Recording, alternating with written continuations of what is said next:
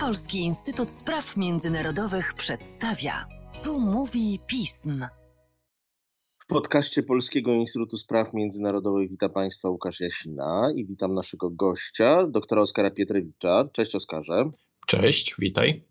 A skoro ty to albo Korea, albo coś obok Korei, i tutaj bez żadnych historycznych skojarzeń, akurat dzisiaj wypada nam temat japoński, bo w Japonii dużo ważnych spraw się dzieje, choć chyba jedna z nich jest najważniejsza. Shinzo Abe odchodzi, proszę Państwa, dokładnie odszedł już ze stanowiska, ogłaszając najpierw swoją rezygnację, potem przeprowadzając sukcesję w partii liberalno-demokratycznej, którą kierował. Stanowisko premiera Japonii objął nowy człowiek, Suga Yoshihida, Shinzo Abe był Oskarze najdłużej urzędującym premierem Japonii. Tak, to prawda. No niewątpliwie rządy Abe to jest e, istotna cezura w najnowszej historii Japonii i w ogóle w powojennej historii Japonii, ponieważ faktycznie urząd premiera japońskiego to był urząd naznaczony wieloma turbulencjami wewnętrznymi, mimo tego, że tak naprawdę przez większość powojennej historii Japonii rządzi ta sama partia, poza paroma momentami krótkimi, gdzie rządziły inne ugrupowania, no to premierzy się bardzo często zmieniali. I Abe zresztą w pierwszym swoim momencie premierostwa w latach 2006-2007 też tego doświadczył, kiedy właśnie po około roku zrezygnował z urzędu. Zresztą podając podobne powody co teraz, bo oficjalnym powodem rezygnacji premiera Japonii, taki wtedy, tak i teraz, były problemy zdrowotne. I Abe teraz argumentował, że te problemy się na tyle nasiliły, że wręcz uniemożliwiają mu odpowiedzialne pełnienie funkcji premiera. Natomiast oczywiście istotne są okoliczności, to znaczy, że jest to Pierwsza rzecz, że już po tylu latach, więc to siłą rzeczy było zaskoczenie, bo Abe bardzo okopał się na stanowisku lidera swojego państwa, wygrywając każde kolejne wybory. Sześć kolejnych wyborów wygrał, właściwie deklasując opozycję opozycja została zepchnięta na boczne tory. No ale też istotny moment, że ostatnie miesiące, no to jest pogarszająca się sytuacja gospodarcza w Japonii, związana oczywiście z koronawirusem. Tutaj Japonia bardzo słabo wypada gospodarczo. W drugim kwartale bieżącego roku PKB Japonii spadł o ponad 28% w ujęciu rocznym. Jest to największy spadek od zakończenia II wojny światowej, więc sytuacja jest poważna. To oczywiście, że na przykład rząd y, właśnie Abe nie wprowadzał zdaniem y, wielu obywateli japońskich adekwatnych działań w odpowiednim czasie dotyczącym też kwestii bezpieczeństwa w związku z, z koronawirusem, to sprawiło, że poparcie dla Abe bardzo stopniało w ostatnich tygodniach, miesiącach i wynosiło w sierpniu około 34%. To najmniej od kiedy Abe w 2012 roku został premierem, więc to też mogło wpłynąć na decyzję Abe. Niektórzy twierdzą, że właśnie on się wycofał, żeby wrócić znowu, bo Abe powiedział, że on rezygnuje jako premier, ale nie wycofuje się z polityki. Jeśli zdrowie mu pozwoli, to dalej będzie funkcjonował w japońskiej polityce choćby jako, y, jako poseł. Ale teraz no, otwiera się nowy czas w Japonii, czas pod znaku premiera Suga Yoshihide. Ja mówię w tym szyku azjatyckim, czyli najpierw tak. Y, nazwisko, imię, chociaż oczywiście my jesteśmy przyzwyczajeni w przypadku Japończyków tej zachodniej kolejności. Stawa Japonii, to tam było wszystko dokładnie w tej kolejności, jaką, jakiej ty używasz.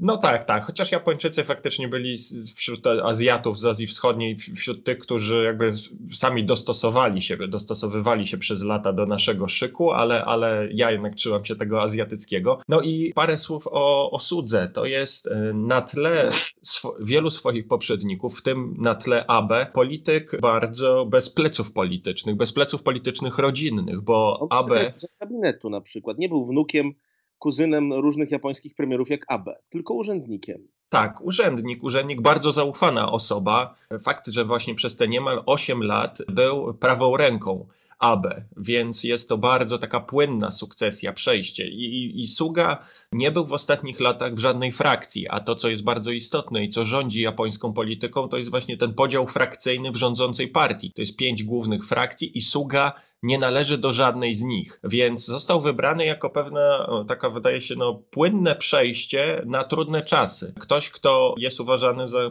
osobę godzącą różne sprzeczne interesy w rządzącej partii, bezpieczny wybór, ale właśnie osoba bardzo inna politycznie, bo on jest, on jest synem rolnika, który uprawiał truskawki. On jest osobą, która właśnie nie wywodziła się też z zamożnej rodziny, z rodziny bez jakichkolwiek ambicji politycznych, więc on tak stopniowo przez lata wypracował sobie pozycję bardzo sprawnego polityka, świetnie odnajdującego się w tych wewnętrznych uwarunkowaniach japońskiej polityki. No i niektórzy wskazują, że właśnie jest mistrzem tych porachunków wewnętrznych, ale ma braki w polityce zagranicznej, w dyplomacji, ponieważ tutaj nigdy się tym nie zajmował ale to nie musi go przekreślać, ponieważ rząd, jaki sformułował, to jest rząd w dużym stopniu kontynuacji. Tam nawet jeśli zmieniły się osoby, to są to osoby znane w japońskiej polityce, tam jest niewiele, niewiele osób e, nowych, a nawet jeśli doszło do jakichś roszad, to często jest zmiana po prostu, kto jest przypisany do jakiego ministerstwa. Ale na przykład minister spraw zagranicznych został ten sam,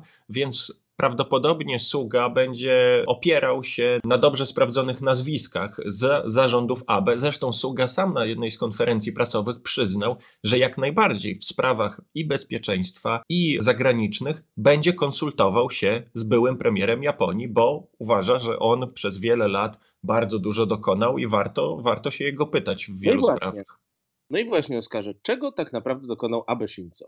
No moim zdaniem Abe dokonał, znaczy to jest na dwóch poziomach w, w, zakresie polityki zagranicznej, bo, bo na tym się skupiamy. Jedna rzecz to są te wewnętrzne uwarunkowania polityki zagranicznej, to znaczy wprowadzenie zmian instytucjonalnych, które usprawniły proces decyzyjny w polityce zagranicznej i bezpieczeństwa. Japonia przez lata była sparaliżowana w znacznym stopniu wewnętrznie przez rywalizację różnych instytucji taka no, powiedzmy to Japonia resortowa, w której wiele instytucji rościło sobie prawo do decydowania o kształcie polityki zagranicznej. I aby to scentralizował w znacznym stopniu, powołując w 2013 roku Radę Bezpieczeństwa Narodowego na wzór podobnej instytucji, między innymi w Stanach Zjednoczonych, to jest instytucja, która odpowiada za wyznaczenie głównych założeń i kierunków w obszarze polityki zagranicznej i bezpieczeństwa. Po raz pierwszy zarządów aby został sformułowany taki nadrzędny dokument dla bezpieczeństwa państwa, czyli Narodowa Strategia Bezpieczeństwa też z 2013 roku. To, to stworzyło pewne ramy, z których będzie korzystał każdy kolejny mm, japoński premier. Co ważne, aby starał się też, y, nie udało się to jemu doprowadzić do rewizji pacyfistycznej konstytucji, w, w tym zmiany artykułu 9, który zabrania formalnie posiadania sił zbrojnych Japonii i używania siły w stosunkach międzynarodowych. Jemu się to nie udało, ale doprowadził do reinterpretacji zapisów. To znaczy, że powstał taki termin tak zwanego aktywnego pacyfizmu, który de facto pozwa, pozwolił Japonii przyjąć ustawodawstwo umożliwiające na przykład eksport uzbrojenia czy udział w operacjach zbiorowej samoobrony, misjach ekspedycyjnych. Więc na poziomie też takim instytucjonalnym Abe położył podwaliny pod przyszłe działania Japonii. A w wymiarze takim już nazwijmy to kierunkowym czy praktycznym, to wydaje mi się, że Abe powinien zostać zapamiętany jako osoba, która w znacznym stopniu rzuciła wyzwanie, chociaż to nie jest tak, wydaje mi się, dostrzegane, ale rzuciła wyzwanie od strony takiego porządku, jak powinien wyglądać region Indo-Pacyfiku w obliczu rosnącej mocarstwowości Chin. Czyli rzucił wyzwanie Chinom, ale nie w sposób konfrontacyjny, tak jak Donald Trump. Gdyż w 2016 roku to właśnie Abe ogłosił, przedstawił wizję wolnego i otwartego Indo-Pacyfiku. My kojarzymy ten termin z obecną strategią amerykańską w regionie, ale to Japończycy pierwsi to przeforsowali, uważając, że no właśnie trzeba jakoś odpowiadać na rosnącą mocarstwowość Chin, na to, że Chiny tak naprawdę starają się rozmontować status quo, więc Japonia zaproponowała no, zestaw działań na rzecz pielęgnowania tego status quo i wzmocnienia. I z jednej strony to jest wymiar normatywny, to znaczy współpraca z państwami, które podzielają zasady liberalnego porządku międzynarodowego. To są innymi rządy prawa, demokracja, swoboda żeglugi, wolny handel. W wymiarze gospodarczym to na przykład inwestycje wysokiej jakości, czyli nie takie jak krytykowane na przykład w ramach chińskiego projektu e, inicjatywy pasa i szlaku, ale takie, które na przykład szanują zasady transparentności, uwzględniają lokalne potrzeby, przestrzegają prawa pracownicze, normy środowiskowe, no i też spełniają te wysokie standardy właśnie wolnohandlowe. I tutaj między innymi to, co AB udało się zrobić, to, że jednak porozumienie transpacyficzne, które stanęło pod ogromnym znakiem zapytania, kiedy Donald Trump w pierwszych tygodniach, pierwszych dniach swojej prezydentury wycofał się z tego porozumienia, to jednak Abe był tym politykiem, który twierdził, trudno, bez Stanów Zjednoczonych też trzeba zawrzeć bardzo istotne porozumienie handlowe w regionie mm, pacyficznym. I to między innymi udało się, ale jeszcze jest wymiar bezpieczeństwa i to też jest rzecz nowa, jakby korzystając z tego instrumentarium, o którym wcześniej wspomniałem, Japonia zaangażowała się między innymi we współpracę obronną w ramach tak zwanej formuły Quad, czyli to jest współpraca Japonii, Stanów Zjednoczonych, Australii i Indii, ale też nawiązała współpracę obronną z państwami ASEAN. I to jest rzecz nowa, która przed rządami Abe była prowadzona w bardzo ograniczonym stopniu, a Abe nadał temu charakter czegoś trwałego w japońskiej polityce, więc wydaje się, że to jest to, co jemu się absolutnie udało i temuż, temu, tym działaniom regionalnym, czyli tej wizji wolnego i otwartego Indo-Pacyfiku towarzyszyła silna współpraca ze Stanami Zjednoczonymi i to jest to, co Abe zrobił jakby tak od strony takiej właśnie, że był dyplomatą tak naprawdę, to znaczy jakoś ugładził Donalda Trumpa. Abe od początku starał się utrzymywać jak najlepsze relacje osobiste z Trumpem, wierząc, że to będzie, to znaczy to pozwoli Japonii przetrwać ten trudny czas w, w stosunkach z, z amerykańskim sojusznikiem. I faktycznie udało się, chociażby na tle innych sojuszników amerykańskich, Niemców czy Koreańczyków z południa, to Japonia po, tym, po tych kilku latach współpracy z Donaldem Trumpem wyszła raczej wzmocniona. To nie było oczywiście relacja łatwa, ale udało się utrzymać chociażby stosunkowo korzystne dla Japonii relacje handlowe. Oczywiście jeszcze to jest wymiar też nasz europejski, bo w stosunkach z Unią Europejską też doszło do współpracy takiej pogłębionej Japonii I to jest e, między innymi umowa o partnerstwie gospodarczym i strategicznym, ale też porozumienie na rzecz tak zwanego connectivity, czyli też tych inwestycji infrastrukturalnych między Azją i Europą. I to jest pewien, też pewna podstawa, na której dalej mogą być rozwijane stosunki japońsko-europejskie. To jest tak w telegraficznym skrócie, e, moim zdaniem, istotny dorobek ABES, którego będzie korzystał każdy kolejny następca wyzwania, których AB absolutnie nie dał rady zmienić, y, nie sprostał im. Też tego jest sporo, ponieważ no, wyzwań wokół Japonii jest od groma. To jest przede wszystkim mocarstwowe aspiracje Chin i, taka asertywna, nazwijmy to, polityka Chińskiej Republiki Ludowej w regionie. No, bywało gorzej w stosunkach chińsko-japońskich. Zresztą właśnie kiedy Abe obejmował rządy w 2012 roku, to był moment takich wzrostu napięć wokół wysp Senkaku Diaoyu, czyli mm, obszaru spornego między Japonią a Chinami na Morzu Wschodniochińskim, to udało się załagodzić w miarę Abe, który zrozumiał, że mm, raczej z Chinami nie tyle trzeba się układać, to trzeba się jakoś dostosować do tego, że Chiny są przede wszystkim największym partnerem handlowym Japonii. To i Japonia z kolei jest największym inwestorem w Chinach. O tym też trzeba pamiętać, więc nie do końca można prowadzić politykę konfrontacyjną. Zdecydowaną w obliczu y, chińskich działań na Morzu Wschodniochińskim y, czy wokół Tajwanu, na Morzu Południowochińskim, bo to zagraża japońskiemu bezpieczeństwu energetyczno-gospodarczemu przede wszystkim, ale no jednak y,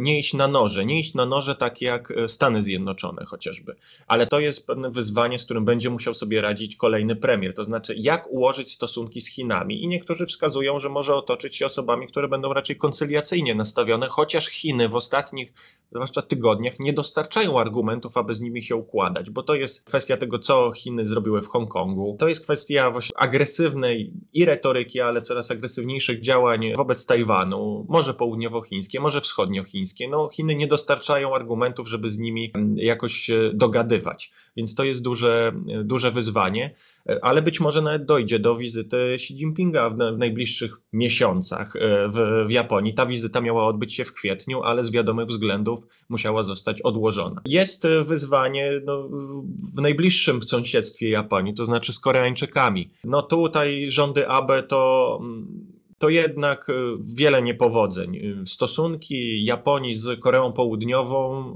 są być może najgorsze od czasu nawiązania stosunków dyplomatycznych w 1965 roku. Tylko kwestie historyczne? Nie tylko, nie tylko. Kwestie historyczne e, stały się przyczynkiem do kolejnych, kolejnych e, problemów natury handlowej, natury politycznej. Jest też spór terytorialny, o tym trzeba pamiętać, o wyspy Takeshima, Togdo Kashima po japońsku, Dogdo po, y, po koreańsku. To się wpisuje zresztą w stałe problemy Japonii z sąsiadami, bo jeszcze trzeba pamiętać o sporze o terytoria północne, czyli bliżej nam znane jako Wyspy Kurylskie z Rosją, ale z Koreą Południową y, to tak naprawdę ten atmosfera konfliktu weszła na każdy możliwy poziom, bo to była i taka widać, nie było chemii między prezydentem Moon Jae-inem a premierem Abe Shinzo. Abe Shinzo był, i był zresztą wskazywany w wielu sondażach w, w Korei Południowej jako najbardziej znienawidzony polityk na świecie, dużo bardziej niż Kim Jong-un i Donald Trump też, e, więc bardzo, bardzo krytyczne nastawienie do tego konkretnego polityka, który był utożsamiany w, w, w Korei Południowej jest jako po prostu skrajny nacjonalista. E, japoński, który tak naprawdę chce negować e, historię w, w stosunkach e, japońsko-koreańskich. Więc tutaj są problemy, które wydaje mi się, że bardzo trudno będzie rozwiązać premierowi, który być może, i to jest ważna rzecz, o której wcześniej nie wspomniałem, być może Suga jest tylko tymczasowym premierem. Z jednej strony historia mogłaby na to wskazywać, że była taka tradycja premierów, którzy byli bardzo, bardzo krótko, a z drugiej strony Suga ma mandat tylko na rok tak naprawdę, bo e, on został wybrany na szefa partii, ale w takich wyjątkowych okolicznościach, to znaczy, że trzeba zastąpić e, Abe i został wybrany tylko do października przyszłego roku i wtedy mają odbyć się takie e, pełnoprawne wybory na na szefa rządzącej partii, więc a, a tam kandydatów innych na pewno nie będzie brakowało z, z każdej z frakcji. A inna sprawa, że po tych wyborach y, do, na, szefa, na szefa y, partii będą wybory parlamentarne do Izby Reprezentantów japońskiego parlamentu, y, które będą takim sprawdzianem dla tego, na ile Suga jest postrzegany jako ten, kto może dalej prowadzić Japonię w trudnych czasach bo musimy pamiętać o tym, że jest chociażby po drodze jest kwestia bardzo prestiżowa, a ogromny znak zapytania Igrzyska Olimpijskie w Tokio, czy do nich dojdzie. Więc to są trudne czasy dla sługi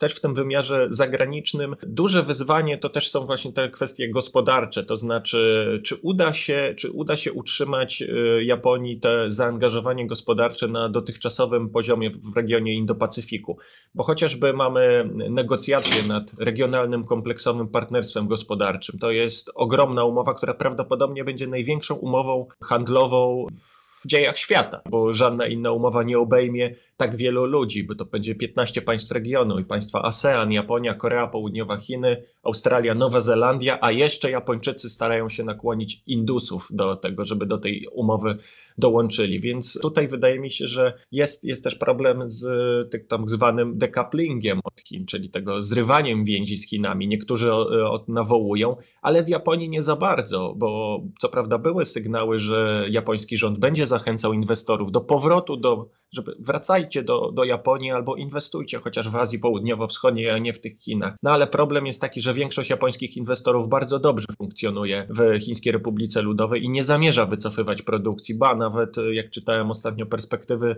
wzrostu na przykład dla branży motoryzacyjnej e, japońskiej e, w Chinach są bardzo obiecujące, więc Japonia nie zerwie stosunków gospodarczych, nie wycofa się nagle tak całościowo z, z Chin. Jeśli już to takie wycofywanie się branż na przykład związane związany z branżą medyczną, bo tutaj COVID też uzmysłowił Japończykom, że uzależnienie od Chin w tym względzie jest niebezpieczne, więc y, z jednej strony ja tak patrzę na, na Sugę jako polityka obiecującego, który jest zagadką w znacznym stopniu, ale jest też osobą, wydaje się, bardzo pragmatyczną, a na trudne czasy często osoby pragmatyczne, a nie takie ideowe jak Abe mogą być bardziej przydatne, no ale zobaczymy, bo wyzwań ma od groma i ciut ciut i, i wydaje się, że to będą bardzo ciekawe czasy dla, dla Japonii, ale też bardzo, bardzo trudne w najbliższych miesiącach.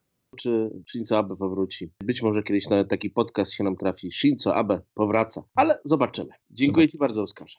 Dziękuję.